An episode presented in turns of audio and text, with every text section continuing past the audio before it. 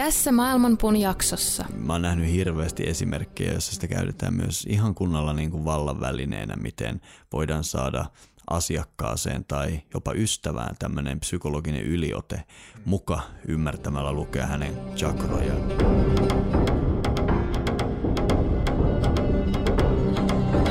Maailmanpuun juuret ovat ylhäällä ja lehvästö alhaalla. Sen oksat levittäytyvät kaikkialle luonnonvoimien ravitessa niitä. Aistikohteet ovat sen versoja ja sen juuret levittäytyvät sitoen sielut niiden tekojen mukaisesti. Sen todellinen muoto ei ole näkyvissä tässä maailmassa, ei sen loppupää eikä alkupääkään.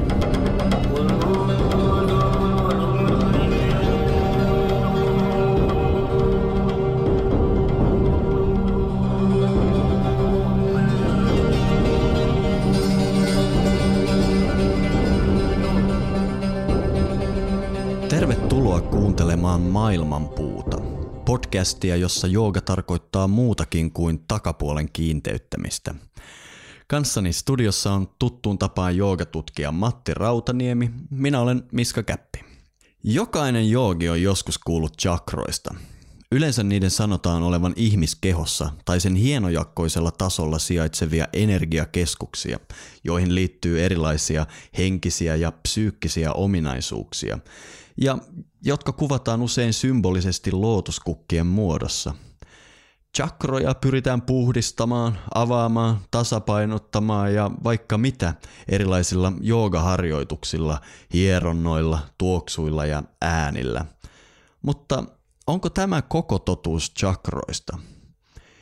Ennen kuin suuntaat kristallikauppaa etsimään chakroillesi sopivia kiviä tai houkuttelet voimakkailla liikkeillä kundaliinikäärmettä ylös kohti kruunuchakraasi, on syytä tutkia, miten chakrat on nähty perinteisessä joogafilosofiassa ja miten käsitys niistä on muuttunut historian aikana. Näitä asioita me pohditaan tänään maailman puussa. Pysykää kuulolla.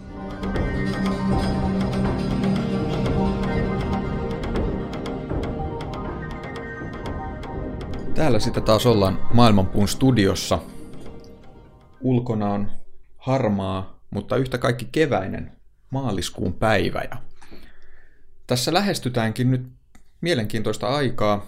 Viikon kuluttua on kevätpäivän tasaus ja Intiassa vietetään tänään Holi-juhlaa.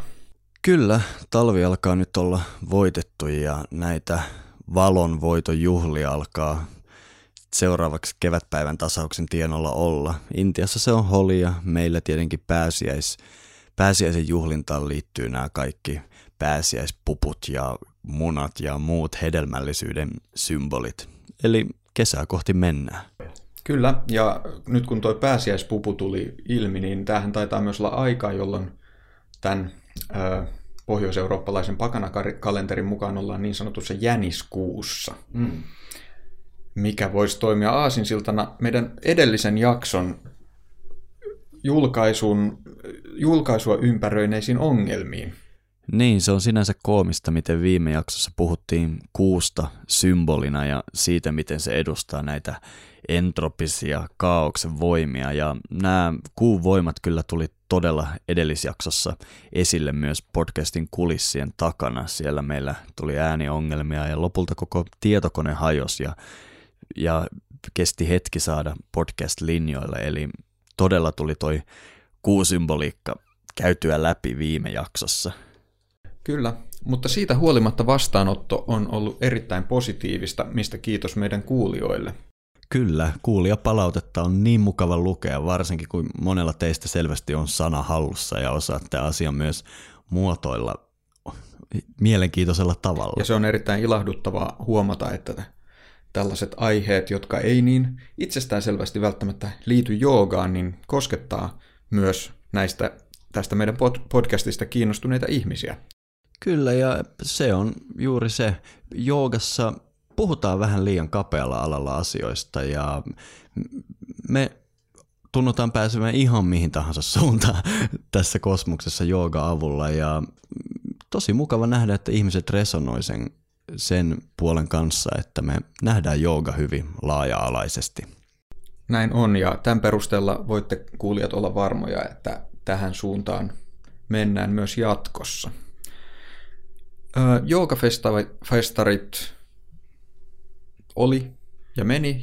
Koko joogafestari oli äärimmäisen positiivinen kokemus ja tämä Maailmanpuu ensimmäinen live-lähetys meni myös oikein mukavasti. Se täytyy sanoa, että äänenlaatu ei ihan täyttänyt meidän standardeja. Vielä on laitepuolella harjoiteltavaa tuon live-lähetyksen suhteen, mutta itse keskustelu oli uskomattoman antoisa ja mielenkiintoinen. Ei voi kuin lähettää terveisiä ja kiitokset Mialle ja Ullamaijalle, jotka oli äärimmäisen hyvä lisä tähän keskusteluun. Ja vielä täytyy sanoa, että viime jaksot me ollaan Matin kanssa uppouduttu aiheisiin, mutta ei huolta näitä vieraita on näkyvissä tulevaisuudessa monia ja loistavia ja mielenkiintoisia vieraita, eli emme ole sitä puolta unohtaneet.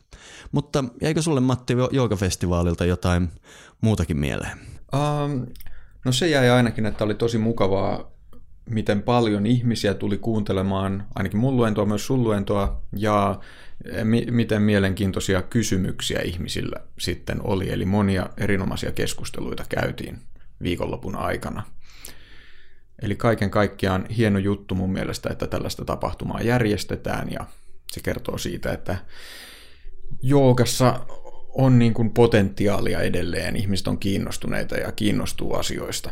Kyllä, mulla on ihan samankaltaisia tuntemuksia. Pelkästään se luento oli siinä mielessä miellyttävä, minkä pidin, että pelkästään sen avulla tutustuin muutamaan uuteen ihmiseen, jotka tuli sitten keskustelemaan ja esittämään äärimmäisen asiantuntevia kysymyksiä ja kommentteja. Kyllä Suomessa on hyvä jooga skene, niin kuin sanotaan. Näin on, ja nimenomaan just kysymyksiä ja kommentteja on aina mukava saada, ja me kaivataan niitä oikeastaan myös näistä meidän podcasteista. Eli jos jotain tulee mieleen näitä meidän juttuja kuunnellessa, niin älkää epäröikö lähestyä meitä joko sähköpostilla tai Facebookin kautta. Niin, nyt pitäisikö ihan extempore laukasta tämmöinen mahdollisuus, mitä ei ole lainkaan suunniteltu. Tämä syntyy juuri nyt lähetyksessä. Mehän voitaisiin avata tämä podcast aina vastaamalla kysymyksiin ja kommentteihin, mitä lähetetään. Niistä saa aina semmoista hyvää materiaalia, jolla voidaan päästä sisään mielenkiintoisiin aiheisiin. Eli laittakaa tulemaan jotain, niin katsotaan mitä tehdään. Tämä oli ihan tosi hyvä idea. Kannatan ehdottomasti tätä. Ja tota, sen ehkä haluaisin vielä mainita, että me tosiaan saatiin joogafestareille myyntiin niitä meidän maailmanpuupaitoja, ja niitä on mukavasti mennytkin tässä sekä festarien aikana että sen jälkeen, mutta vielä on joitakin kappaleita jäljellä, eli jos olette kiinnostuneita saamaan näitä erittäin rajoitettuja ensimmäistä maailmanpuupaitaa, niin sitä voi tilata meidän nettisivujen kautta ja myös Shakta Shopista taitaa löytyä. Kyllä, eli maailmanpuu.com ja shaktashop.fi, kummastakin osoitteesta pystyy niitä hankkimaan itselleen. Juuri tällä hetkellä itsekin pukeudun kyseiseen paitaan. Tämä on äärimmäisen laadukas ja mukava. Hyvältä tuntuu päällä, eli suosittelen minäkin. Kyllä, ja tosiaan mainittakoon vielä, että näiden paitojen ei ole tarkoitus tuottaa meille voittoa, vaan kaikki rahat on suunnataan meidän laitehankintoihin, joita kipeästi tarvitsemme, kuten tämän kuujakson tekniset ongelmat taas kerran meille osoitti. Aivan. Mutta mennäänpä päivän aiheeseen, jota on toivottu ja jota me ollaan vähän vältelty, mutta nyt päätettiin, päätettiin tarttua härkää sarvista ja käsitellä yksi joogamaailman suosituimmista aiheista, eli chakrat, niin sanotut chakrateoriat ja kaikki mitä siihen sisältyy. Mites Matti, onko sun chakrat auki vai onko paha tukosta tänään? Mulla tota, taitaa olla chakrat vähän solmussa, koska Ähm, musta vaikuttaa, että tämä chakra-teoria on sellainen aikamoinen sekamelska itsessäänkin. Sano muuta. Ja sitä just tässä mietin, että mistä sitä lähtisi lähestymään, mutta voisin ehkä kertoa, mikä oli mulle niin kuin ensi kosketus tähän ajatuksen chakroista. Ja. Se tapahtui sellaisen kirjan kautta, jonka lainasin jostakin, muistaakseni Richardin kadun kirjastosta. Hmm. Sain pieni kirjanen taisi olla nimeltään vain chakrat. Ja sen lueskeleminen oli sinänsä valasevaa, että si, sitä kautta mulle tavallaan syntyi semmoinen idea, että, että tota, nämä niin kuin maailmankaikkeuden peruselementit, esimerkiksi nel, neljä elementtiä, maa, vesi, ilma, tuli, jotka meni nyt väärässä järjestyksessä, mutta meni kuitenkin, niin tota, ne ja paljon muuta löytyy ihmiskehosta. Eli se oli tavallaan semmoinen ensikosketus tähän, tähän tota, niin sanottuun mikrokosmoksen ja makrokosmoksen vastaavuuden ideaan. Mutta ehkä sen jälkeen, jälkeen tota, sitten, vaikka on joogaa paljon harjoittanut ja siihen paljon tutustunut, niin nämä on jäänyt koko ajan, koko ajan enemmän ja enemmän teoreettiseksi asiaksi. Eli monista kirjoista, muun muassa mun kirjasta löytyy tällaisia taulukoita, missä on lueteltu seitsemän chakraa ja mitä elementtiä, väriä, jumaluutta, mantraa ja niin edelleen ne vastaa. Mutta, mit, mutta se, miten ne liittyy joogaharjoitukseen, on pakko myöntää tässä jäänyt mulle epäselvä. Et ole huomannut anahata chakrasi avautuneen kesken joogaharjoituksen. Näin ei ole käynyt, vaikka siihen on joskus ehkä kehotettukin. Joo. Mä tutustuin chakraan myöskin alussa kirjallisuuden kautta ja internetin ihmeellisessä maailmassa muistelen silloin nuorena myöhäisteini-iässä löytäneeni kaikenlaista informaatiota ja huolestuneeni, että voi ei, että tämmöiset chakrat, että on, mitenköhän jumissa ne meikäläisellä on. Ja sitten yritin kovasti tunnustella ja kuunnella, että mistä olisi kyse, mutta täytyy myöntää, että mulla oli myös vähän niin kuin vaikeuksia päästä sisään tähän juttuun, mutta mä kiertelin silloin ehkä noin mitä kymmenen vuotta sitten aloin tutustumaan erilaisiin jooga koulukuntiin Intiassa ja aina välillä ne tuli vastaan. Joku, joku opettaja aina puhuu chakroista ja mä aloin tutustua ja, ja jostain löysin käsikirjoja ja muun muassa mulla on tässä pöydän ääressä tämmöinen Louis Paulsonin Kundalini and the Chakras-kirja, jota sitten lueskelin innolla ja sain tietää, miten minussa on piilevät kundaliini-energiat ja sitä tulisi herättää että voisi sitten saada tämmöisiä yliinhimillisiä kykyjä tai muuta vastaavaa, kun kaikki chakrat ovat vapaina. Mutta kaikki oli vähän häilyvää. Joka opettaja antoi vähän eri näkemyksen aiheesta ja niin, niillä ei joskus ollut mitään yhteistä. Yksi semmoinen elävä muistikuva chakroista on tuolta Puskarin kaupungista tai kylästä Rajastanin osavaltiosta. Siellä Puskarissa kuulin tämmöisestä mielenkiintoisesta chakra-avaajasta, reiki-mestarista, jonkunlaisesta energiagurusta ja muutama hippi mulle vinkkasi, että hän, häntä kannattaa käydä katsomassa ja minähän menin ja, ja siellä hän, hän oli sitten hyvin merkillinen tapaus. Tur, ei mikään turbaan, semmoinen todella niin kuin suorastaan naurettavaa, ei ihan Merlinin hattu, mutta kuitenkin, ja erikoinen kaapu, ja hänellä oli valtava valtikka kädessään, ja siihen valtikkaan oli liimattu tai jotenkin muuten laitettu erilaisia kristalleja, siinä oli ruusukvartsia ja kaikki mahdolliset, ja hän näytti oikeasti jonkunlaiselta äh, Merlinin serkulta vähintäänkin tämä äh, kokonaisuus yllä, ja hän sitten laittoi mut makaamaan lattialle ja sillä sillä taikasauvallaan tai valtikallaan sitten osoitteli ja ohjas taivalta kosmista energiaa minuun ja niin edelleen. Ja pakko myöntää, että siinä mietin, että nyt ehkä tuli kuitenkin mentyä väärään paikkaan. Mm. Ja, ja, ja sitten hän selosti mulle tarkkaan, että mitkä chakrat on, on jumissa ja niin edelleen. Ja sitten mä, vähän, mä olin siellä kuukauden päivät sillä alueella ja mä ja huomasin aina, että joku kävi hänen vastaanotollaan ja mä kävin kyselemässä, että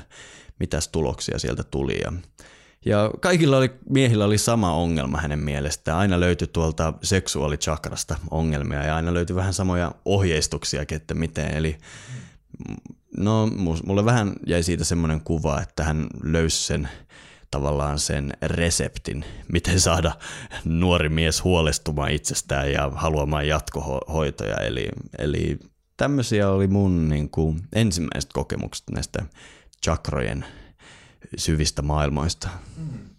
Eli valtikalla osoittelusta ei, ei tullut apua.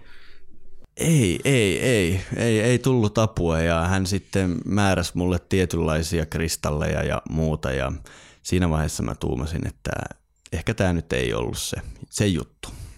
Niin, tässähän tulee esiin se, miten chakroihin nykyään usein suhtaudutaan, eli ajatellaan, että ne on tällaisia ihmiskehossa sijaitsevia energiakeskuksia, voitaisiin sanoa. Joo. Energia on se sana, joka useimmiten tässä yhteydessä tulee esiin, ja, ja meidän tässä normaalissa elämässä ne on jollain tavalla tukossa tai ei aktiivisia. Joo. Ja, tai epätasapainossa, joskus sanotaan näin. Ja, mm. ja siitä sitten katsotaan seuraavan kaikenlaisia tota, ongelmia. Jokaisella chakralla ajatellaan olevan tietyt niin kuin, ominaisuudet, joita ilmenee silloin, kun se toimii oikein, ja tietyt ongelmat, joita ilmenee silloin, kun se ei toimi oikein. Ja ajatellaan sillä lailla, että tavallaan tämä koko lähtökohta tähän on semmoinen yksinkertaistettu idea intialaisesta filosofiasta, miten ihmisellä nähdään olevan fyysinen keho ja sitten tämmöinen hienovaraisempi keho. Ja useimmat chakrateoreetikot näkee chakrat nimenomaan tämän hienovaraisen kehon tämmöisinä keskusosina tai muuta vastaavaa. Chakroja on varmaan tutkittukin akatemian parissa. Mites joogatutkija Matti, mitä chakroista puhutaan? Vai onko ne tämmöinen niin kuin vakavasti otettava tutkimuksen kohde lainkaan? No niin kuin joogassa yleensä, niin chakrojen tutkimus varmaan jakautuu kahtia siihen, eli toisaalta tutkitaan sitä, mitä chakroista sanotaan klassisissa joogateksteissä. Ja toisaalta sitten on tutkijoita, jotka etsii niille vastineita tästä ihmisen fysiologiasta. Hmm. Eli, eli on sellaisia tutkimuksia, missä tavallaan chakrat saatetaan paikantaa vaikka ihmisen tähän sisäeritysjärjestelmään, rauhasiin ja Kyllä. muihin tällaisiin paikkoihin. Että tässä tota, akateemisessa kirjallisuudessa, joka koostuu tai keskittyy tähän chakroja koskeviin käsityksiin, niin sehän on tällaista hyvin samanlaista kuin minkä tahansa muun joogan opin tutkimus, eli todetaan, että näitä chakrasysteemejä on monia muitakin kuin tämä meille kaikille ehkä tutuin seitsemän chakran systeemi. Hmm. Eli, eli varmaan useimmat kuulijatkin kuullessaan sanan chakra ajattelee, että siinä puhutaan näistä seitsemästä selkärangan eri kohdissa sijaitsevasta keskuksesta. Mutta tosiasiassahan jos katsotaan joogatekstejä ja myös ehkä muiden perinteiden tekstejä, buddhalaisia tekstejä, niin näitä chakrojen määrä vaihtelee aika runsaasti.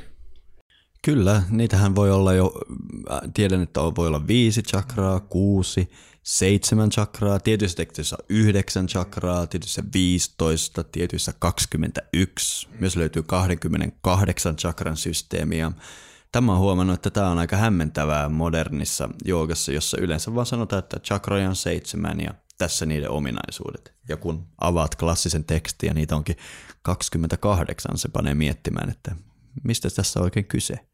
Ja mun mielestä tämä just tämä tavallaan jo se, että vanhoista joogateksteistä löytyy tosi monia käsityksiä siitä tai monia eri versioita siitä, kuinka monta chakroja on ja missä ne sijaitsee asettaa vähän kyseenalaiseen valoon esimerkiksi tällaiset ajatukset, että ne samastetaan tähän ihmisen elimiin jollain tavalla. Kyllä. Mutta mun käsittääkseni tämä, tämä tota, chakrojen samastaminen elimiin ei ole mikään ihan uusi juttu, että sen, jos en nyt muista väärin, sen juuret on kuitenkin Intiassa ja 1800-luvulla. Mm. E, tota, en ehtinyt ennen tänne lähtöä tarkistaa sitä, kuka tutkija oli kyseessä. Laitan sen jakson kommentteihin kun vaan löydän sen tiedon. Mutta että silloin, kun tavallaan joogan lääketieteellinen tutkimus aloitettiin, niin silloin keksittiin tämä idea, että nämä chakrat vois viitata tällaisiin asioihin, mitä ihmiskehossa tapahtuu. Aa, joo. Kyllä, tämän, mä luulen, että tämä on mulle ihan uusi juttu, mutta nyt mulla tulikin jostain muistin syövereistä joku mieleen, josta mä luin. Ja ilmeisesti ihan oikeasti silloin 1800-luvulla tämmöinen muistikuva mulla on, että otettiin äärimmäisen kirjaimellisesti joku tietty chakra-teoria ja sitten käytännössä avattiin ihminen ja todettiin, että hitsi ei täällä ollutkaan punasta ja keltaista palloa ja niin edelleen. Eli sitten se ensin todettiin, että okei, chakra ei ollutkaan olemassa, mutta sitten sitä alettiin miettimään, että se jotenkin liittyisikin ehkä näiden elinten toimintaan tai muuta vastaavaa. Esimerkiksi mulle ihan ensimmäisillä joogatunneilla, missä kävin, niin se opetettiin just näin. Eli chakrat tavallaan esitettiin toisaalta tällaisena, niin kuin, että niissä on tällaisia henkisiä ominaisuuksia mm. ja psykologisia ominaisuuksia, ja toisaalta fysiologisia. Ja tavallaan sillä tavalla liitettiin se, että kun tehdään asanoita, niin se tasapainottaa sekä kehoa että mieltä. Koska ne chakrat sitten siellä alkaa toimia oikein. Aivan, aivan. Ja se, sehän on hirveän järkeenkäyvä, mutta tota, eli siis se idea, mikä siinä on, että tota, nämä seitsemän chakraa siis on, jos, jos tota, kaikille ei ne automaattisesti tule mieleen tätä kuunnellessa, niin täällä tota, ehkä me voitaisiin käydä nimittäin läpi. Joo, käydään ehdottomasti. Seitsemän chakran järjestelmässä siis alimpana, häntäluun päässä tai sitten välilihassa, riippuen vähän mitä lähdettä uskoo. Sieltä se Muladhara, eli niin sanottu juurikeskus.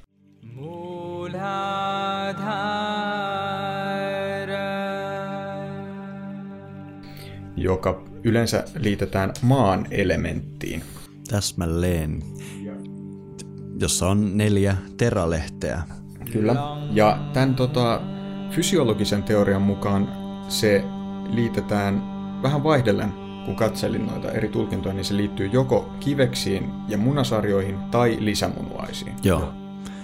Mutta tietysti sitten löytyy se sakki, joka riittää nämä mainitsemasi öö, munasarjat tai kivekset sitten tähän seuraavaankin chakraan. Joo, eli, eli tuossa vertailin paria lähdettä ja siinä näkyy, että nämä vaihto paikkaa toisinaan, Muladhara ja toisena tuleva Swadhisthana. Eli Muladhara on yleensä taitaa olla kirjallisuudessa myös väri, punainen liitettynä. Liitet, näihin liitetään myös erilaisia tämmöisiä psykologisia ominaisuuksia. Eikö tähän juuri chakraan yleensä laiteta semmoinen niin kuin, joko semmoinen tosi alkukantainen perustavat tunteet ja toisinaan myös sitten puhutaan ilmeisesti menestyksestä tai sellaista. Joo. Tai miten mä oon nähnyt sen esitettävän on, että tota, se on niinku tällaiset selviytymiseen ja ruumiillisiin tarpeisiin liittyvät asiat liittyy sitten Mullajaran toimintaan. Ja, ja sitä kautta menestyminen maallisissa pyrkimyksissä myös. Ja, ja itsesuojelu, siis hyvin tällaiset niin kuin alkukantaiset vaistotoiminnot. Aivan, tämmöinen niin kuin nykykielessä liskoaivojen Lisko, meininki. Aivan, erittäin. Swadhisthana sitten liittyy veden elementtiin. Kyllä. Muistaakseni väriin keltainen. Joo, ja tämä kyllä täytyy sanoa, että modernissa maailmassa liittyy väri keltainen, keltainen, joskus pinkki taitaa olla myös tai joku tämmöinen, mutta traditionaalisessa maailmassa nämä vaihtelee aika paljonkin. Mutta tämä yleensä liitetään seksuaalisuuteen nimenomaan ja laitetaan tuonne sukuelimien suunnalle kehossa.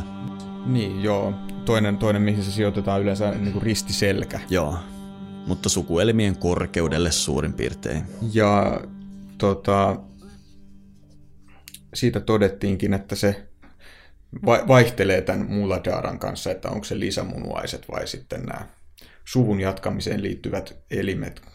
Mutta tota, sen yläpuolella vatsan korkeudella tai Joo. solarplexuksen kohdalla sanotaan olevan manipura. Manipura. Kyllä, manipuraan usein myös liitetään se keltainen väri tai sitten punertava, nekin vaihtelee, mutta koska tämä on tulielementin juttuja, niin se selittää kaiken. Manipura, miten sen sitten nämä psykologiset ominaisuudet modernissa joogassa? Mä oon ymmärtänyt, että manipura liitetään tällaisen niin kuin tahdonvoimaan ja rohkeuteen ja Aivan. Tämän, tämän tyyppisiin juttuihin. Kyllä. Ja, ja tässä fysiologisessa systeemissä se liitetään sisuspunokseen, joka on siis tämä valtava hermostollinen kimppu, Kyllä. joka tässä kohdalla ihmisessä sijaitsee. Aivan. No sitten me mennään ihmisanatomia ylä, ylöspäin. Seuraava anahta on sydämen alueella. Tämä taitaa olla se nykyjoogien suosikki chakra. Mm, siltä mustakin tuntuu. Ja sydän chakra liittyy ilman elementtiin. Usein mun mielestä värinä on vihreä. Kyllä, sama mä oon törmännyt. Yleensä noita terälehtiä on 12 tässä. Siinä missä Manipurassa niitä oli 10 ja tässä seksuaalichakrassa yleensä kuusi. Mm-hmm. Ja tämä on just se chakra, jota usein erilaisilla taakse, sanotaan, että taakse taivutukset avaa tätä mm. jollain tavalla. Joo, puhutaan rintakehän avaamisesta ja psykologisesti tämmöinen niin kuin sydämellisyys ilmeisesti, vähän tämmöinen maailmalle avonaisuus liittyy tähän. Joo, ja ihan rakkaus ja kaikki mm. tämän, tämän tyyppinen. Um, sitten kurkussa Visuddhi mm. chakra. Visuddhi. Se sitten on yleensä 16 terälehtinen ja väriltään sininen. Oletko samaa mieltä? Joo, tai eikö jossain ollut tumman violetti tai tämmöinen? Joo, saattaa olla. Joo, yleensä mä oon nähnyt siihen seuraavaan myös violettia väriä, mutta nämä tosiaan näistä ei ole mitään nämä, niin nämä väri, väri tota, attribuutiot vaihtelee tosi paljon ja me ei olla tässä tosiaan listattu niitä just perinteisiä näkemyksiä Kyllä. myöskään, jotka on aivan erilaiset. Täsmälleen. Öö, mutta Visuddhi liitetään nyky, nykyjoogan teoriassa eetteriin, mm. tai tähän viiden, viidenteen elementtiin. Akasha tai mitä näitä avaruus sanoo jotkut. Mm. Ja sen sanotaan, että se liittyy tota, tällaiseen luovuuteen ja itseilmaisuun ja mm. sen sellaiseen. Ja sen fysiologinen vastine nykykäsityksen mukaan on kilpirauhanen. Mm. Ja seuraava onkin sitten niin sanottu kolmas silmä, ajna chakra, joka onkin vain kahden terälehden veronen.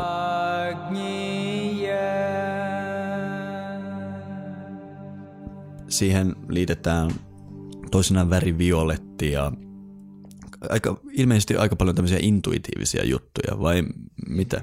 Intuitiot, äly, ja viisaus ja tällaiset. Ja tämä on ehkä, jos Anahata on nykyjoogien suosikki, niin tämä on ehdottomasti kakkonen, mm. ellei, tai ehkä saattaa jopa, riippuu ehkä vähän ihmisen painotuksesta, miten, miten hän näkee joogan, että onko tämä se ykköschakra vai kakkoschakra. Silloin muistan, kun itse aloitin joogan ja meditaation kanssa puuhailun, niin tähän chakraan keskityttiin kovasti. Joo, tämä tulee usein esille. Tulee mieleen edes henkilö, joka saapui joogatunnille ja ja koki vaikeaksi hänen violetin joogamattonsa, koska kuulemma Ajna Chakra avautui vähän liiaksikin. Hmm. Eli tämä kyseessä on niin sanottu kolmas silmä, hmm. sanotaan. Ja niiden mukaan, jotka löytää näille fysiologiset vastineet, niin tässä on... Yleensä käpyrauhasesta puhutaan. Usein puhutaan käpyrauhasesta, mutta tänään katselin sellaista taulukkoa, jossa tähän oli laittu aivolisäke. Okei, miksipä ei. Mutta käpyrauhasen on itsekin, koska käpyrauhanen usein puhutaan, että se on juuri se kolmas silmä, jolla uskotaan olevan monenlaisia tehtäviä Kyllä.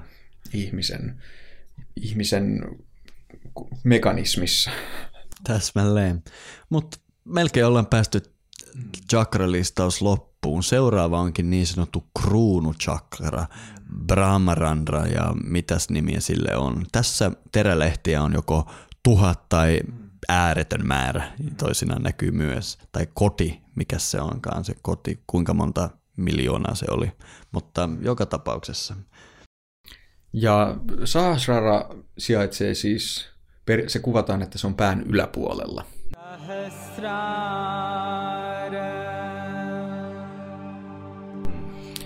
Ja se liittyy tällaiseen niin kuin puhtaaseen tietoisuuteen tai henkisiin kykyihin yleisemmin. No tässä me ollaan esitelty nyt tämä seitsemän chakran paketti. Öm, mitä sä oot oikein mieltä tästä tästä listauksesta, mikä me tehtiin nyt? No ensinnäkin on selvää, että on vaikea avata joogasta käsittelevää kirjaa törmäämättä tähän. Kyllä. Tämä löytyy mun kirjasta, tämä löytyy kaikista lähteistä, mitä mä oon käyttänyt. Ja ainut, mikä vaihtelee, on se, mitä ominaisuuksia ja kuinka paljon niitä asetetaan näihin seitsemään keskukseen. Tämä on semmoinen asia, mikä mua ehkä eniten kaihertaa modernissa joogassa.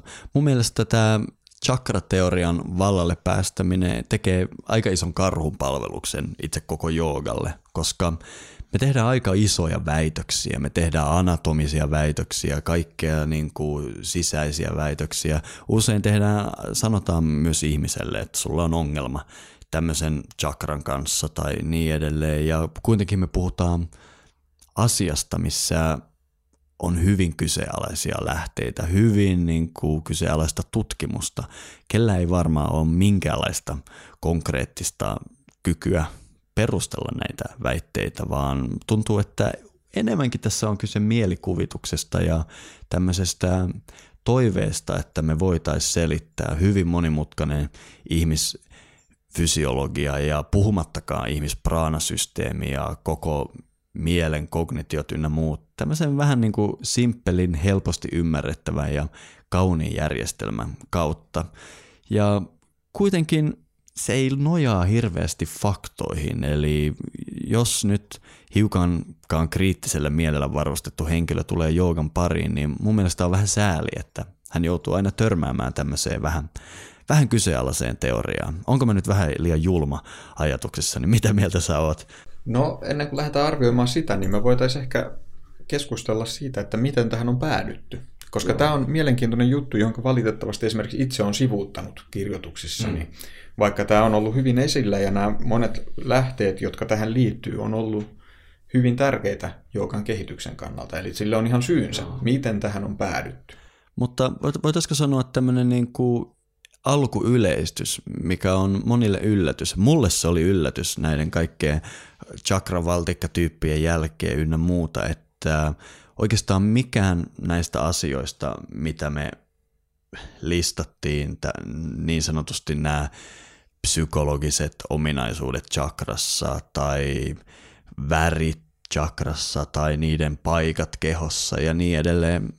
Näitä asioita ei löydy intialaisista teksteistä. Ei tässä muodossa, kun ne nykyisin ymmärretään. Tutkija, mikäs hänen nimensä on, joka on kirjoittanut muun muassa Tantra Illuminated teoksen. Christopher Wallace. Joo, Christopher Wallace. Hän on, hän on mun mielestä kirjoittanut aiheesta aika, aika hienosti ja hän, hän listaa nämä meidän maailman ajatukset chakrasta perustuvan käytännössä kolmeen eri lähteeseen. Eli hän pitää tärkeimpinä tekstinä tämmöisiä 1900-luvun alun okkulttiset, mm. eurooppalaiset tai länsimaalaiset okkultiset teokset, kuten tämä Leadbeaterin The Chakras. Mm. Tämä, tämä tulee teosofian parista. Tämä, ja, ja toinen on sitten Sir John Woodroffin käännös tästä Satchakra Nirupana tekstistä, joka joka on 30-luvulta.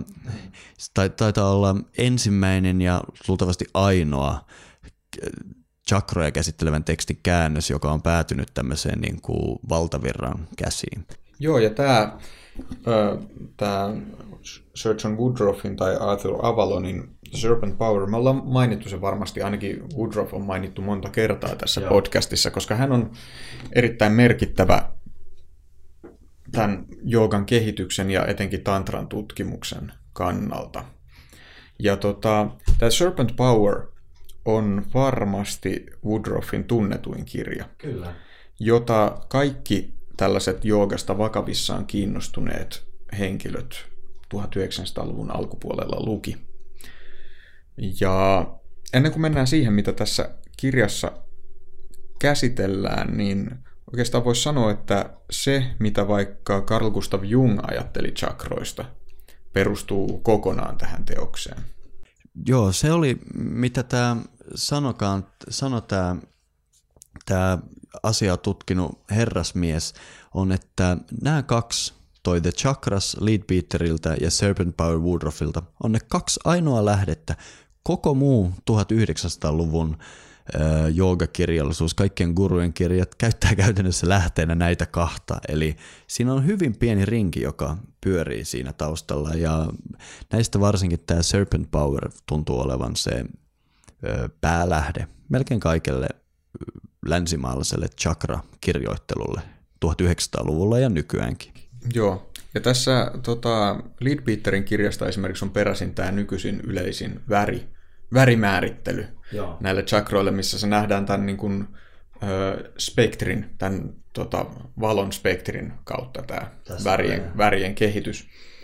Että sitten jos katsotaan vaikka Serpent Poweria, niin siellä se väri, värit, joita niihin assosioidaan, on aika erilaiset. Kyllä, ja ne ei edes välttämättä ole värejä, saattaa olla pilvinen tai jotain tämmöistä, että miten se nyt haluaa ymmärtää. Mutta Miska, sä oot paneutunut tähän Avaloniin ja tota, hänen tantra-tutkimuksiinsa aika paljon. Miten, tota, miten hän onkin nyt äkkiä vastuussa tällaisen kyseenalaisen tiedon välillä? Joo, ei ole mikään salaisuus, että mä pidän John Woodruffia historian merkittävimpänä joogatutkijana ja kenties parhaana lähteenä kaikkea joogaan liittyvässä, varsinkin tantrisen traditioon liittyvässä on oike- liittyen on oikeastaan vain tämä yksi hyvä lähde, joka on todella tutkinut aiheita perusteellisesti ja on vihitty tradition siinä määrin, että hän pystyy ymmärtämään lähteitä. Tämä Serpent Power on siitä ikävä, että me joudutaan nyt vähän niin kuin kritisoimaan mun suurta sankaria Sir John Woodruffia. Hän on hieno mies, mutta kaikki meistä tekee virheitä ja tämä Serpent Power on todella keskeneräinen ja, ja kyseenalainen teos. Mä itse suosittelen sitä kyllä oppilailleni, mutta sitä var- tätä teosta varten kannattaa todella niin kuin varautua muutamilla varoituksilla. Se kaikista merkittävin ongelma tässä teoksessa on se, että Sir John Woodruff ei sitä kääntäessään tiennyt, että se itse asiassa on vain yksi luku laajemmasta teoksesta. Ja se on ongelmallista, jos meillä on massiivinen teos, se on nimeltään Sri Tattva Chintamani. Ja jos meillä on tämmöinen massiivinen teos ja meillä on siitä vain yksi luku, me ei takulla ymmärretä kontekstia. Ja Woodruffilla meni konteksti täysin ohi tässä ja sitä kautta hän päätyi laittamaan chakrat tiettyihin paikkoihin ihmiskehossa, vaikkapa sanan meru, joka viittaa kosmoksen alkuvuoreen, on tässä selkäranka ja käännöksenä ja niin edelleen. Eli siinä on huomattavia ongelmia. Mä tiedän, että itse Woodruff, hänelle selvisi juuri kun kirja tuli painosta, että voi ei, se olikin vain yksi luku ja se, hän ei voinut tehdä sille mitään, eikä hän enää sen jälkeen hirveästi elänytkään. Tämä oli ihan hänen myöhäisiä teoksiaan. Eli tapahtui tämmöinen onneton juttu, että se pääteksti, johon koko 1900-luvun chakrateoria perustuu, oli itse asiassa jo lähtökohtaisesti monen väärinkäsityksen summa. Hmm. Mutta että kyseessä on kuitenkin tällainen perinteinen teksti, jonka, joka tavallaan tulee sinänsä sun mielestä asiallisesta lähteestä. Joo, tämä Serpent Power on käytännössä kirja, jossa paljonkohan niitä sivuja, 500 sivua, josta 300 sivua on esipuhetta. Siinä on valtavasti eri juttuja ja loppuun sitten on käännetty tämä Satchakra, Nirupana ja muistaakseni toinenkin chakroja käsittelevä teksti. Niitä löytyy kaksi sieltä lopusta, tai ehkä se riippuu painoksesta. Se, mitä tässä tapahtuu, on, että tämä Sri Tatva Chintamani on oikein perusteellinen. Se on myöhäinen 1500-luvun teksti, mutta todella perusteellinen ja laadukas teksti, joka käsittelee tatvoja – se on siis Tatva-ohjekirja. Ja kaikki, mitä se kirja sisältää, meidän tulee ymmärtää tässä kontekstissa. Tietysti meidän on se varmaan nyt hyvä puhua, että mitä ne tatvat Olen oikein just on. kysymässä tätä. Okei, okay, eli koko tämän filosofian perusajatus on se, että tietoisuus on kosmoksen perustava osa. Ja tietoisuus ei oikeastaan ole perimmäisessä tilassa mitään muuta kuin puhdasta, attribuutitonta, puhdasta tietoisuutta, puhdasta valoa. Sillä on lukuisia eri symboleita. Ja tämä tatva-teoria tai tatva-linssit maailmaan näkee sen kategorioina, miten tämä puhdas tietoisuus alkaakin varjostumaan ja saamaan attribuutteja ja nämä tatvat jäljittää sen koko matkan, miten tämä ääretön lopulta päätyy tähän meidän rajalliseksi kokemukseksi. Ja näitä tatvasysteemejä on monenlaisia. Yksi hauska tapa ymmärtää tämä on vaikkapa jos me katsotaan elokuvateatterissa elokuvaa sieltä valkokankaalta. Me voidaan jäljittää, että miten se valkokankaan kuva oikein syntyy. Me voidaan sanoa, että kaikki lähtee siitä, että projektorin johto laitetaan seinään, sähkö.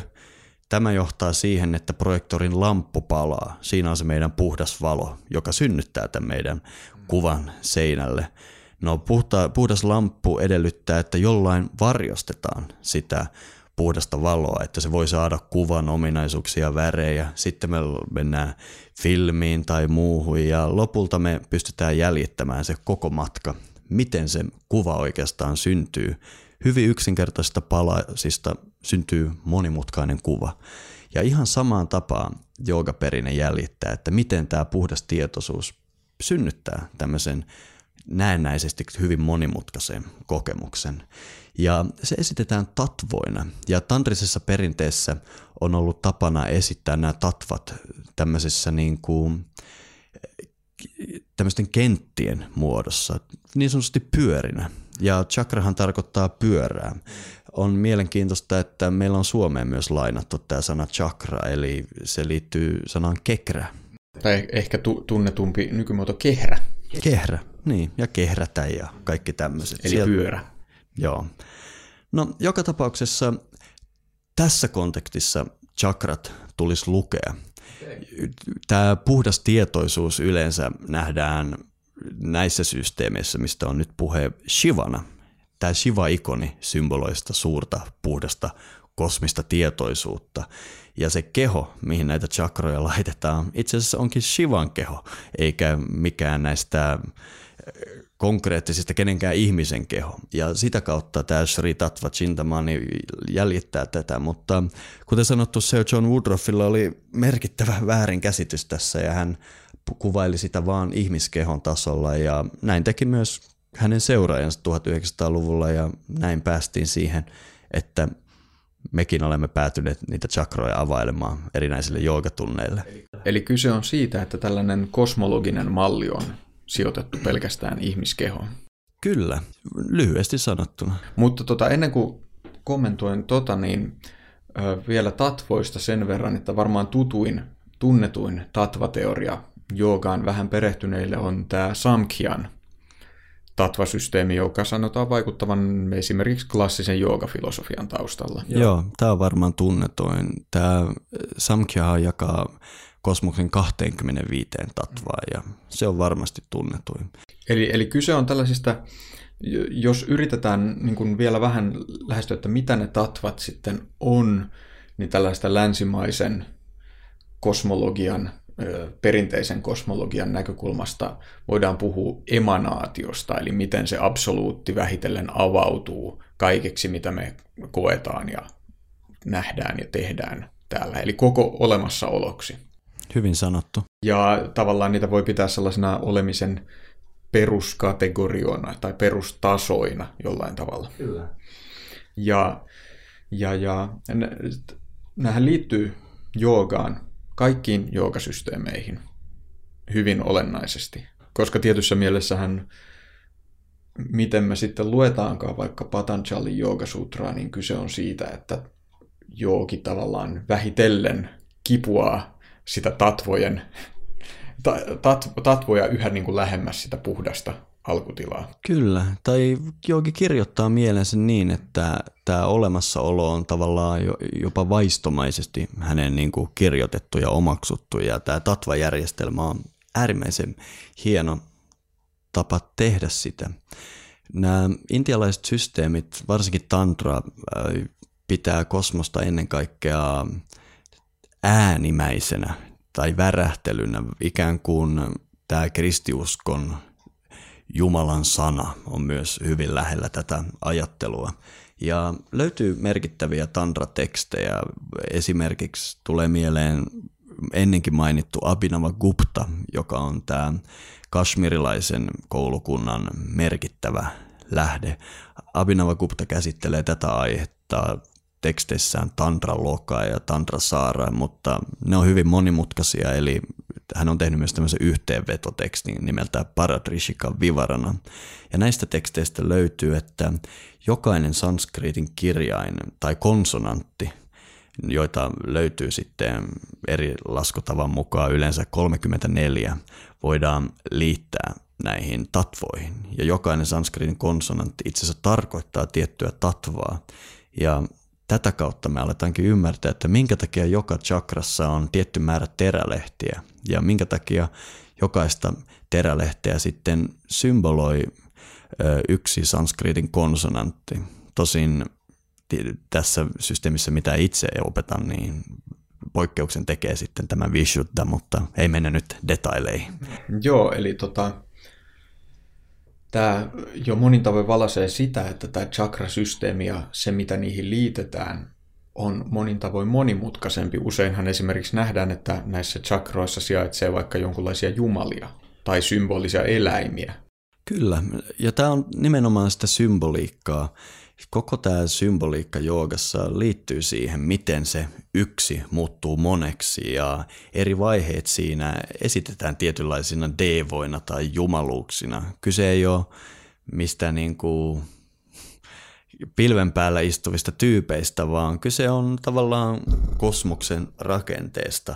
On mielenkiintoista, miten vaikkapa keskiaikainen kristiusko tai muu, sieltä löytyy näitä mielenkiintoisia tapoja nähdä eri tasoja maailmassa ja enkeleitä. Enkelihierarkioita. Just nämä enkelihierarkiat on yllättävän lähellä sitä, mitä chakrateoriaan liittyy näistä jumaluuksien hierarki- tai devojen hierarkiasta. Joo, eli, eli se, mikä sun mielestä pi- menee pieleen tässä Serpent Powerissa on se, että siinä, tota, koska tämä irrotetaan kontekstistaan, tämä chakrojen kuvaus, niin se, siitä tehdään tämmöinen yksilön yksilön henkistä tai psykofyysistä rakennetta kuvaava systeemi sen sijaan, että se olisi kosmologinen.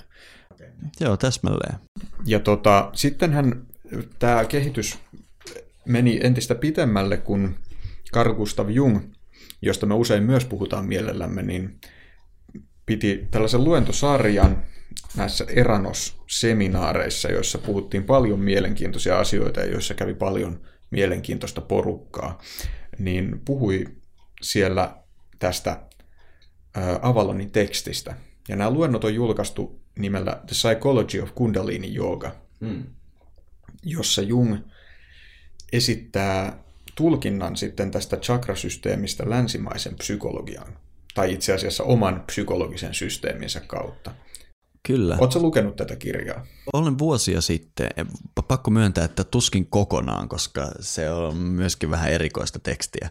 Mutta, mutta joo, tunnen kirjan ja se on, antaa hyvin ihmeellisen käsittelyn tälle Woodruffin esittämälle teorialle. Tavallaan se laitetaan jungilaiseen psykologiaan ja siitä tulee jotain aivan uutta. Joo, kyllä siis tota, kuten ehkä on joskus tullut sanottua, niin Jungin ajatukset on paljon ohjannut mun mielenkiinnon kohteita vähintäänkin ja ehkä jopa ajattelua aikojen kuluessa.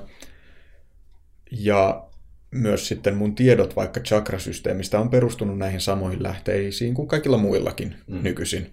Eli, eli tämä seitsemän chakran systeemi on ihan sitä, se perusjuttu ollut.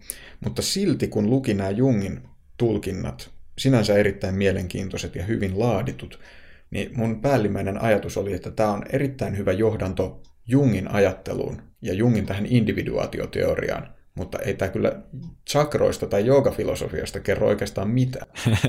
Epäilemättä.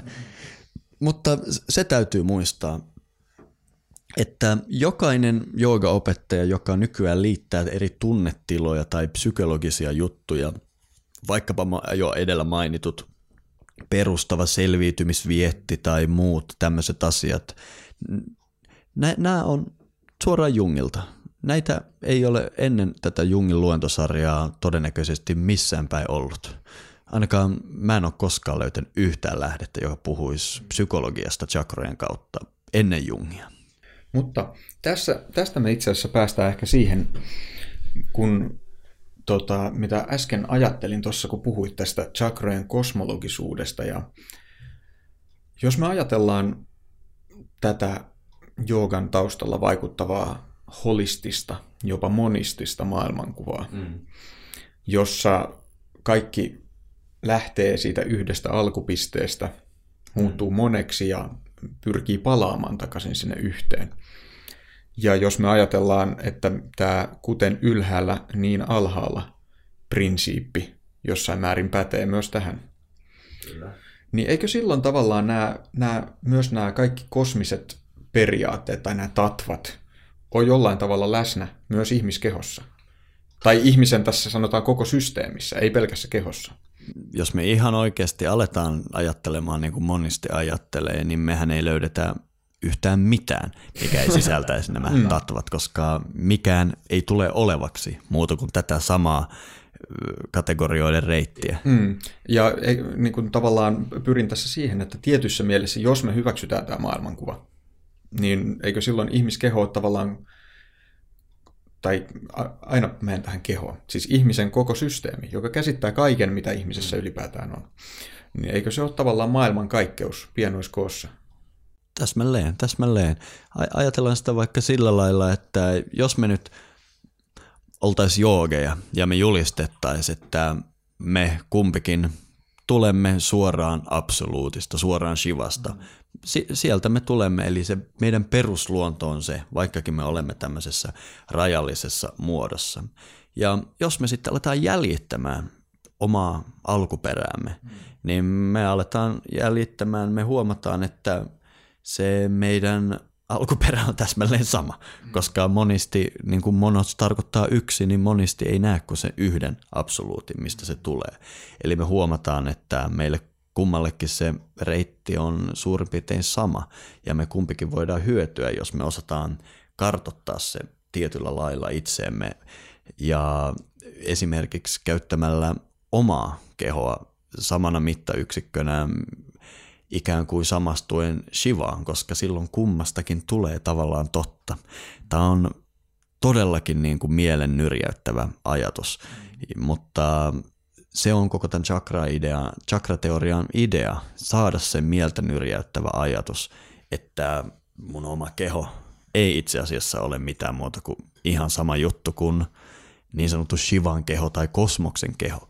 Ja, ja tämä chakra systeemi onkin sitten mielenkiintoinen. Se on vähän niin kuin tämmöinen diagrammi tai taulukko, mikä voi auttaa meitä tämän asian sisäistämisessä. Se ei siis perustu todellisuuteen. Se on vähän sama kuin mä alkaisin kuvitella, että mä olen sokea ja mä asun isossa talossa. Mä voin kehittää muille sokeille vieraille tämmöisen mielenkiintoisen harjoitteen, jossa me yhdessä lausutaan niin, että Olohuone on iso, sitten on yläkerta ja alakerta. Muista rapuissa, että neljännellä portaksella portalla kompastu. Ja näin me lauletaan tämmöinen juttu, mikä kaikki opitaan ulkoa. Ja yhtäkkiä kaikki me sokeat niin kuin pystytään suurin piirtein suunnistamaan siellä, siellä talossa suurempia, ilman suurempia hankaluuksia. No sitten sinne tuleekin ihan toinen tyyppi, niin sanottu toinen guru, ja hän on sitä mieltä, että tuo olohuone on aika iso, että jaetaan se oikeastaan siihen toiseen osaan, missä on, missä on huonekalut ja sitten se avarampi osa. Ja hän tekee vähän niin kuin eri tatsilla sen kartan. Ja hänelle siinä ei olekaan kahdeksan eri kenttää siinä talossa, vaan hänelle siinä on 21. Hän tekee tosi perusteellista työtä, mutta kumpikin näistä määrittelyistä on teenäinen. Kummallekin ei ole mitään muuta hyötyä kuin se, että se vastaa todellisuutta mahdollisimman hyvin. Mm. Ja sen takia me voidaan luoda niin monta chakrasysteemiä kuin huvittaa, mm. koska ainoa kriteeri on, että se on hyvä. Aivan, eli, eli pyrin tässä just siihen, että eli, eli, eli se ongelma sun mukaan ei ole siis se, että ne nähdään ihmissysteemissä, vaan se, että niitä ajatellaan, että ne on paik- niin kuin pysyviä paikkoja ihmiskehossa tavallaan, että siellä on tällaiset seitsemän pistettä, jotka Kyllä. on aina siinä kohtaa, missä ne on ja tekee sitä, mitä ne tekee. Kyllä, ja jos näin olisi, niin mä uskoisin, että me oltaisiin päästy paljon pidemmälle tässä chakra-meiningissä, koska tuntuu, että aika vaikea niitä chakroja itseltään löytää. Joo, tämä oli itse asiassa, mä oon aikanaan, kun on näitä eri jooga-suuntauksia läpi kolunnut, niin yhden kerran ollut mukana sellaisessa, missä tehtiin tällaista chakradharana meditaatiota, missä keskityttiin näihin chakroihin. Ja esitin silloin hirveän tarkkoja kysymyksiä siitä, että, että pitääkö ne jotenkin aistia, että miten löytää sen täsmälleen oikein kohdan. Mm mihin pitää, koska on tällainen pedantti ihminen, kuten olen, niin tota, sitten halusin tietää, että nyt ei me väärää kohtaa meditoida, ja en saanut tähän koskaan kovin selkeää vastausta. No ilman kos, koska sun on hyvin vaikea osua oikeaan kohtaan, kun sun pitäisi kattaa koko tunnettu ja tuntematon kosmos siinä laittaessasi niitä oikeita kohtia, eli kyse on ennen kaikkea mieleharjoituksesta. Joku tämmöinen harjoitus, jonka sä teet, luet mielessäsi sen mantra ja ehkä käytät apukeinona sitä, että kosketat tiettyä kehon osaa siinä matkana varrella. Se on itse asiassa tosi kätevä tapa laittaa ikään kuin ohjelmakoodia omaan tiedostamattomaan mieleen. Niin sano vaan. Ei oli vaan siis, eli, eli että kyse on ennen kaikkea siitä, että minkä takia on näitä kuvia, missä on ihmiskeho, missä on nämä chakrat ja sitten siellä istuskelee jonkunlainen jumala tuossa olkapäällä ja yksi on kädessä ja eri paikoissa. Ja, mm. ja sitten myös, mikä tässä on erittäin tärkeää, jonka myös tämä Christopher Wallis mainitsee, mikä oli mun mielestä erittäin hyvä, että se on tietyssä mielessä kulttuurispesifi, koska siellä on tämä Intian pyhä maantiede myös siellä Totta. Mysti- täällä kehossa. Eli siellä kulkee ne joet ja siellä on ne pyhät vuoret ja niin edelleen. Eli kyse on siitä, että ne ei ole, siis siinä käytetään kehoa tällaisena apuvälineenä, että luodaan semmoinen kartta, kosminen kartta. Kuvitellaan sitä psykologisesti näin, että sä julistat tavallaan, kyse on siitä, että sä muutat omaa identiteettiä. Sä et ole siinä Matti, joka käy niitä läpi Matis. Jos katsoo kokonaan nämä nyansa-harjoitteet, mitä on, niin siinä aina – ennen sitä mandrossa yleensä sanotaan shivoham tai niin kuin niissä missä, systeemissä, missä mä oon opiskellut, siinä sanotaan, että nyt mä itse annan chakrani takaisin kalille. Eli, eli tehdään semmoinen julistus, että minä itse olen se absoluutti, minä olen se, se koko kosmos. Ja symbolisesti siinä jos oikea joogi sen tekee, hän ei tee sitä oman kehonsa kanssa, vaikka hän koskettaakin tavallaan ulkopuolisen silmin omaa kehoa, mm. vaan hän on omaksunut siinä itse koko kosmoksen identiteetin ja tekee sitä koko kosmoksen kerroksen kautta. Nämä on aivan käsittämättömän syviä harjoituksia ja koko tämä chakra-juttu, sen edessä on parempi nöyrtyä. Nimittäin kyse on äärimmäisen niin kuin, mielenkiintoisesta ja syvästä tieteestä. Joo, ja tässä on mielenkiintoista just se, että tavallaan se, mitä nykyään ajatellaan chakroista, niin se, se, se on vaan niin, kuin, se on tavallaan niin, kuin niin monet asiat ja niin monet joogaan liittyvät asiat, niin se on tavallaan typistetty sellaiseen hyvin pieneen. Se muistuttaa vähän sitä, mistä siinä on Joo. kyse, mutta se niin kuin ymmärretään ihan eri kontekstissa ja ihan erilaisten merkityssysteemien kautta. Kyllä. Eli, eli tota, mun mielestä tämä oli aika hyvä myös tämä Wallis, kun se mainitsi esimerkiksi tänne, että ihmiskehossa on tavallaan kolme universaalia lainausmerkeissä chakraa. Mm. Eli nämä kohdat, jotka hän mainitsi, on pää, rinta ja alavatsa. Mm. Ja kaikki, jotka on elämänsä aikana esimerkiksi tuntenut tunteita tai ajatellut ajatuksia tai pelännyt tai muuta, niin tietää, että jotain näissä kohdissa tapahtuu silloin, kun ihmisellä on sisäisiä kokemuksia. Kyllä, kyllä. Ja meillähän on, ihmisolennolla on anatomisestikin kolme onkaloa, vatsaontelo, rintaontelo ja pääkoppa. Eli, eli tämä on, ja itse asiassa jos me nyt ihan mennään joogaa ja asanaharjoitukseen, niin mä luulen, että koko tämän kolmen onkalon, ontelon vuorovaikutus on alun perin äärimmäisen iso osa asanaharjoituksen syntyä. Kyllä, ja siis nämä paikat myös sisältää ihan fysiologisesti merkittäviä tällaisia hermopunoksia. Joo. Ja on jopa sanottu, että ää, nämä on tavallaan aivoja. Hmm. Tietyssä mielessä on yhdet aivot päässä, toiset täällä vatsassa ja kolmas tässä rinnassa. Kyllä. Eli, eli, eli nämä tällaiset niin kuin, jutut on sitten ehkä vähän sekoittunut tähän, miten me ymmärretään chakrat. Eli meillä on ihan niin kuin, todellisia tällaisia juttuja, mutta ne, jotka toimii eri tasolla. Joo, mun opettaja aina sanoo, että joogit ei ikinä puhu chakroista. Joogit puhuu praanasta. Mm. Joogit puhuu praanasta ja, ja intialaisen lääketieteen terminologialla meidän elivis, virtava elimistön niin kuin, toiminnasta ja niin edelleen. Chakrat on vain mielikarttoja tai tämmöisiä diagrammeja, kaavakuvia ynnä muita. Jos me aletaan niin kuin oikeasti katsomaan ihmiskehoa, me aletaan kuuntelemaan pulssia, me aletaan katsomaan doshien kautta, eh, nadien kautta, praanajuttuja. Tämä on se, miten traditionaalisesti näitä kehon tuntemuksia ja, ja epätasapainoja ja muita on sitten käsitelty. Ja chakrat on jotenkin tullut sinne tämmöisenä uutena tulokkaana 1900-luvulla ja on alettu puhumaan, sen sijaan, että me alettaisiin puhumaan doshista ja praanoista, niin me aletaan puhumaan, että mun anahata chakra on vähän jumissa tai mun muladara on jumissa tai niin edelleen. Joo, tämä on tosi hyvä, hyvä tarkennus.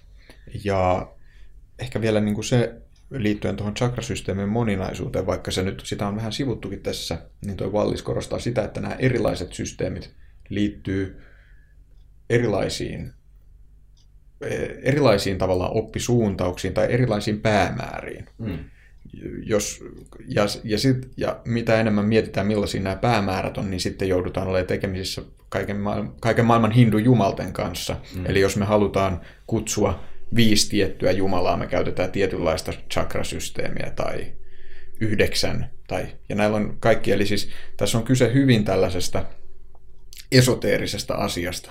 Kyllä, ehdottomasti, mutta mä en silti halua ihan liikaa niin kuin viedä sitä abstraktille tasolle, koska se mikä mua hämmentää kerta kerran jälkeen on se itse asiassa näiden asioiden täsmällisyys. Ne vaan, niissä on vaan niin paljon väärinkäsityksiä. Eli se riippuu ihan niin kuin ikään kuin symbolisesti mittayksiköstä. Jos me käytetään siitä matkasta tätä mailisysteemiä, mikä tulee absoluutista rajalliseen, niin me puhutaan silloin maileista ja jaloista ynnä muusta. Jos me puhutaan metrien kautta, me puhutaan metreistä ja senteistä ja milleistä ja tämmöisistä, mutta nämä eri ns. jumalasysteemit on vähän samantapaisia. Siellä on vaan oma tietty systeemi ja voisi, tämä vähän väärin sanoa, mutta ihan mielikuvana se voi olla ihan hauska tapa nähdä nämä jumaluudet, vähän niin kuin mittayksikköinä. Joo. Öö, eli me on nyt lähdetty siitä, että me on kyseenalaistettu koko chakrasysteemi ja se, että sillä olisi mitään yhteyttä fysiologiaan ja tultu myös vähän takaisinpäin siitä todettu, että itse asiassa onhan kehossa tällaisia kohtia. Ja, ja nyt mä ajattelen, että mä voitaisiin ehkä vielä puhua, koska niin kun me vähän sivuutettiin toi praana ja nadit, jotka mm. usein erottamattomasti pitää käsitellä, kun puhutaan chakroista. Vai mitä oot mieltä? Joo, no nadi-aihe vieton ehkä vielä huomattavasti monimutkaisempaan tasoon. Noi chakrat on ikään kuin tosiaan kosmogonisia rappuja ja siinä ne, ne on sitä niin kuin absoluutin jäsentämistä, kun taas nadit menee hyvin pitkälti siihen matematiikkaan miten tämä dynamiikka synnyttää vaikka ihmispraanasysteemi ja niin edelleen. Siellä voidaan sanoa, että, että on 144 000 nadia ihmisessä. Ei, ne, ei se tarkoita sitä, että ne olisi käynyt laskemassa jonkun ihmisen eri virrat, vaan sitten se menee erilaiseen matematiikkaan, mitä me saadaan niistä terälehdistä ja niin edelleen. Eli nämä liittyy toisiinsa, mutta nadi on myös semmoinen, että ne jotenkin nykyään nähdään tämmöisinä konkreettisina ihmiskehon kanavina, mikä ei ihan pidä paikkaansa, vaan siinäkin on paljon symboliikkaa ja etenkin matematiikkaa. Tämä on, tämä on sikäli hyvä, että tämä tuli mainittua, koska niin kun, mä en ole varmaan lukenut yhtä ainutta esitystä chakroista, jossa ei ensin selitetä, mitä on nadit ja, ja mitä on, mitä on tota, ö, praana ja niin edelleen.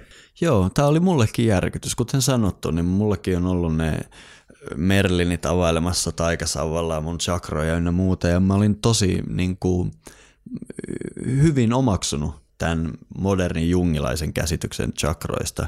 Ja se oli mulle järkytys, kun mä aloin opiskelemaan kaulasysteemissä semmoisessa sävyssä, missä mulla oli selvää, että nyt aletaan puhumaan traditionaalisella kielellä, niin mä hämmästyin siitä, miten pienessä roolissa chakrat oli monien niiden juttujen suhteen, missä ne kirjallisuudessa nykyään on avainasemassa. Tuossa kaulasysteemissä me käytetään vain yhteen asiaan chakroja. Me käytetään sitä niin sanottuna No ei se oikeastaan meillä edes ole nyaasa-harjoitus, mutta koska sitä yleensä kutsutaan nyaasaksi, että käydään oman kehon paikkoja mandrojen tahdissa ikään kuin, niin just tämmöisessä harjoituksessa, mikä aamulla tehdään ja tavallaan toistetaan se tatvojen reitti itse asiassa takaperin sinne ylös, niin siinä yhteydessä me hyödynnetään tätä chakraa ja siinä sanotaan, että vaikkapa mm, tuodaan julki muulla daara, kerrotaan kirjaimet, jotka siihen liittyy, kerrotaan devat ja devit, jotka siihen liittyy, kerrotaan muutama hyödyllinen tiedonripe ja siinä kaikki. Ja sitten tulee nämä kaikki läpi ja siinä kaikki. Siinä ei visualisoida yleensä ottaen mitään. Se voidaan tehdä myös elämänkumppanin kanssa ja niin edelleen. Ja, ja se, se voima perustuu siihen uskomattomaan toistojen määrään, missä hiljalleen, jos se vaikka joka aamu tekee, hiljalleen kirjoittaa mielensä ja nämä chakrat on tavallaan tämmöinen elämältä maistuva, luonnollinen semmoinen niin kuin tapa omaksua tatvasysteemi, mikä on tavallaan sinussa itsessäsi. Sä itse olet se mittayksikkö silloin. Eli siinä tavallaan kirjoitetaan tätä pyhää maailmankaikkeutta omaan kehoon tietyssä Suurin piirtein näin. Mutta siinä kaikki, ei missään muussa yhtä. Mutta miten sitten varmasti kaikki joogan harjoittajat on kuullut tästä, että kun joogaa harjoittaa oikein, niin sitten tämä niin sanottu kundalini shakti herää ja nousee ja läpäisee kaikki chakrat, millä sitten on tietynlaisia seurauksia. Lainaan Hatha Yoga Pradipikaa, jossa kolmannessa luvussa sanotaan, että When the sleeping kundalini awakens by favor of a guru, then all the lotuses and all the knots are pierced through. Jossa tämä lotus siis yleensä ymmärretään viittaavan chakroihin. Joo, ja totta kai se nimenomaan viittaa chakroihin. Toi on hyvä sää, missä tosiaan kerrotaan siitä, miten kun guru, guru tässä yhteydessä ei ainakaan meidän systeemissä viittaisi ihmiseen, vaan guru, joka on määritelty ennen tekstiä, mikä tässäkin tekstissä taitaa olla Shiva. Kun guru niin sallii, niin tämä kundaliini jumalatar matkustaa takaisin läpi lootusten, eli kyllä siinä tarkoitetaan chakroja, vaikka kyseistä termiä ei käytetäkään aina sinne Brahmanrandran asti. Eli tässä kauniilla symboliikalla kerrotaan nimenomaan se joogin päämäärä, juuri se syy, minkä takia näitä chakroja hyödynnetään. Eli idea on siinä, että no koko sana jooga voidaan sanoa, että me halutaan tulla kokonaiseksi. Miten me voidaan tulla kokonaiseksi, jos joku jää meidän ulkopuolelle? Silloinhan me ollaan aina palanen. Me, me, kokonainen tarkoittaa sitä, että se koko kosmos on osa meitä.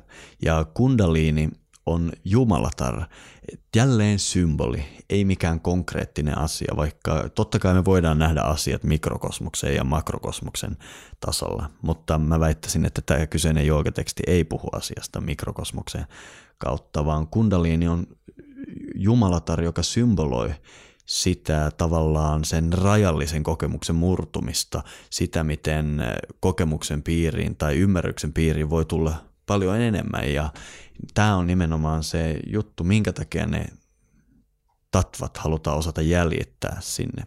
Ja symbolisesti kun kundaliini vie meidät sinne Brahmarandraan, niin me itse asiassa saavutetaan ikään kuin se kokonaisuus, kokonainen. Ja siihen tämä se viittaa ja nimenomaan tämä on hyvin lähellä sitä traditionaalista chakrojen käyttöä. Mä en ihan, totta kai kaikilla on mikrokosmoksen tai mikrotason ilmiöt, mutta mä vastoin valtaosaa joogeista väittäisin, että tässä ei puhuta mistään hirveästä energiasta juoksemassa selkärangan läpi. Mutta tällaisia kokemuksia kuitenkin on monilla, jotka näiden menetelmien kanssa on tekemisissä. Epäilemättä, kuten sanottu, niin ylhäällä kuin alhaalla, mutta näillä joogateksteillä on tapana puhua niin kuin suhteessa koko kosmokseen, eikä tämmöisiä pieniä detaileja. Mutta kuten sanottu, kun saa sen yhden tason kuntoon, niin kaikki muut noudattaa samaa kaavaa. Mutta tota, onko perusteltua tehdä tällaista eroa tämän mikro- ja makrotason välillä tässä? Mä ymmärrän, että se voi palautua, koska meidän maailmankuva ja kulttuuri on niin erilainen, missä tällaisia niin kuin vaikka jollekin kundalinille tai chakroille ei meillä ole mitään niin kuin vastinetta. Mm. Että miten me voitaisiin ymmärtää, jolloin se palautetaan sitten johonkin tällaiseen niin kuin hermostoon ja rauhasiin. Mutta että eikö kuitenkin niin kuin nämä joogisen teorian asiat ole osa inhimillistä kokemusta myös? Totta kai, ja eihän joogalla olisi mitään arvoa, jos ei se olisi. Muuten se olisi vain tämmöisten tyyppien filosofointia ja intellektuaalista höpöä. Eli totta kai sillä on käytännön merkitys. Se vaan on niin, että mä oon käynyt tästä keskustelua paljon opettajani kanssa ja mulla on ollut itsellä hyvin suuria vaikeuksia tämän sama jutun kanssa, että minkä takia puhua siitä makrokosmoksesta, miksei mennä näihin niin kuin vaikka mun kehon tason ajatuksiin. Mutta mä oon hiljalleen ymmärtänyt sen, koska jos me nähdään tämä vain jonain kehon energioinen voimistamisena tai muuta vastaamaan, me voidaan lähteä semmoiseen harjoitukseen, missä me voimakkailla liikkeillä ja hengityksillä sun muita pyritään saamaan jonkunlaisia hurja kokemuksia selkärangassa ynnä muuta, mutta meiltä puuttuu ikään kuin me ammutaan itsemme niin kuin vaan kohti niin kuin maata kiertävää rataa ja meiltä puuttuu kartta. Ja mä uskon, että me ollaan silloin tosi pahoissa ongelmissa ja mulla on muutamia läheisiä ihmisiä, jotka on tehneet kaikki mahdolliset harjoitukset, että sais kundaliinit virtaamaan selkärangassa ynnä muuta, ja se ei ole yleensä johtanut kovin tasapainoiseen psykologiaan. Eli, eli, eli tarkoitat sitä, että nämä kaikki harjoitukset, joilla näitä energioita, taas tämä kielletty sana tulee esiin, mutta kundaliinia esimerkiksi pystytään tota aktivoimaan, ne tavallaan toimii, mutta se ongelma on siinä, jos niitä lähestytään vain tekniikoina, mm. irrallaan siitä laajemmasta kontekstista ja maailmankuvasta mm. jopa. Joo, tämä on nimenomaan se ongelma. Me, nä- me ymmärretään se vaan rajallisena, e, tämmöisenä suppeana, pinnallisena asiana ja meiltä jää se konteksti pois. Ja jos meiltä puuttuu konteksti, niin me voidaan joutua ongelmiin. Se on vähän sama kuin me alettaisiin rakentamaan vene ja meiltä unohtuu, että sitä pitää käyttää vedessä ja sitten me käytetään sitä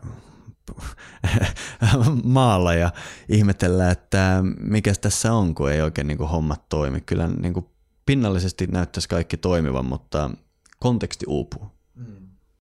Tämä on sen takia tärkeää myös tuoda esiin, koska tosiaan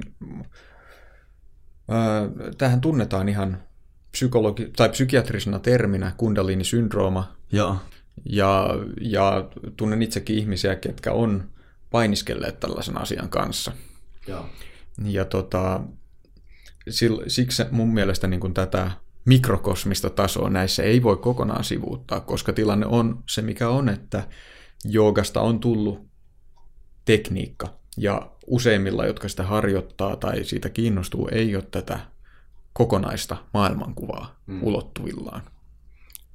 Niin sen takia nämä on hyvä tuoda esiin, että kyse, että vaikka ne liittyy huomattavasti suurempiin asioihin kuin mitä meidän kehossa tapahtuu, niin, niin öö, ne kuitenkin voi tulla vastaan ihan arkipäivässä. Joo, ky- kyllä kyllä. Kaikilla on tämä konkreettinen välitön ulottuvuus, mutta jos me käytetään nimenomaan terminologiaa ja muuta, joka itse asiassa käsittelee tatva-konseptia, niin meillä voi käydä hassuksi, jos me luullaan, että me puhutaan ihmiskehosta. Mutta se, se ei sano sitä, etteikö tässä modernissa chakraharjoituksessa olisi jotain niin kuin potentiaalia, jotain apua ihmisille.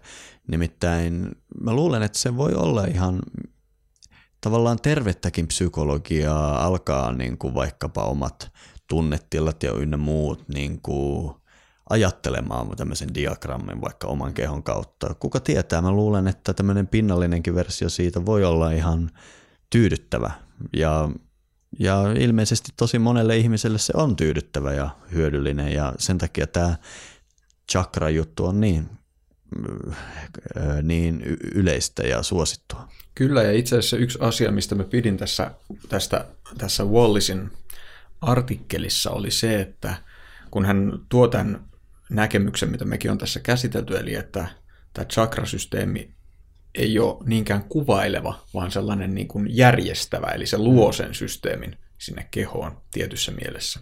Joo. Niin tota, jos tämä ajatus viedään loogiseen johtopäätöksensä, niin silloinhan myös nämä modernit chakrasysteemit voi jollain tavalla toimia, kun ihmiset niitä vahvistaa omassa kokemusmaailmassaan. Vaikka ne ei sitten olekaan osa tällaista suurta kokonaisuutta, mutta ihmisen mieli ja koko psykofyysinen järjestelmä on kummallinen, sillä ähm, se on altis tällaiselle ohjelmoinnille. Joo. Niin, oikeastaan on kyse vain siitä, että miten sen haluaa ohjelmoida. Mm. Ja mä en väitä, etteikö tämmöinen ajattelu, että mun selviytymisvaisto on tuolla, tuolla selkärangan tyvessä ja niin edelleen, tämmöinen ei jotenkin antaisi semmoista hyödyllistä pohjadiagrammia oman psykologian käsittelyyn tai muuta. Ihmiset resonoi sen kanssa niin vahvasti, että epäilemättä siinä on voimaa. Mm-hmm. Eli t- tässä sitten lähestytään tällaisia tota, jopa ehkä kaosmaagisia ideoita siitä, että asiat voi toimia, vai, kunhan niihin uskoo. Niin, mutta si- sen verran mun täytyy sanoa, että mun mielestä on tosi epäreilua ja vastuutonta alkaa puhumaan ihmisille, että sulla on tämä chakra kiinni ja sulla on ongelma täällä ja, ja mä oon nähnyt hirveästi esimerkkejä, joissa sitä käytetään myös ihan kunnolla niin kuin vallan välineenä, miten voidaan saada asiakkaaseen tai jopa ystävään tämmöinen psykologinen yliote muka ymmärtämällä lukea hänen chakroja ja puhumalla tämmöisistä energiakeskuksista kehossa, joita ei edes ole olemassakaan.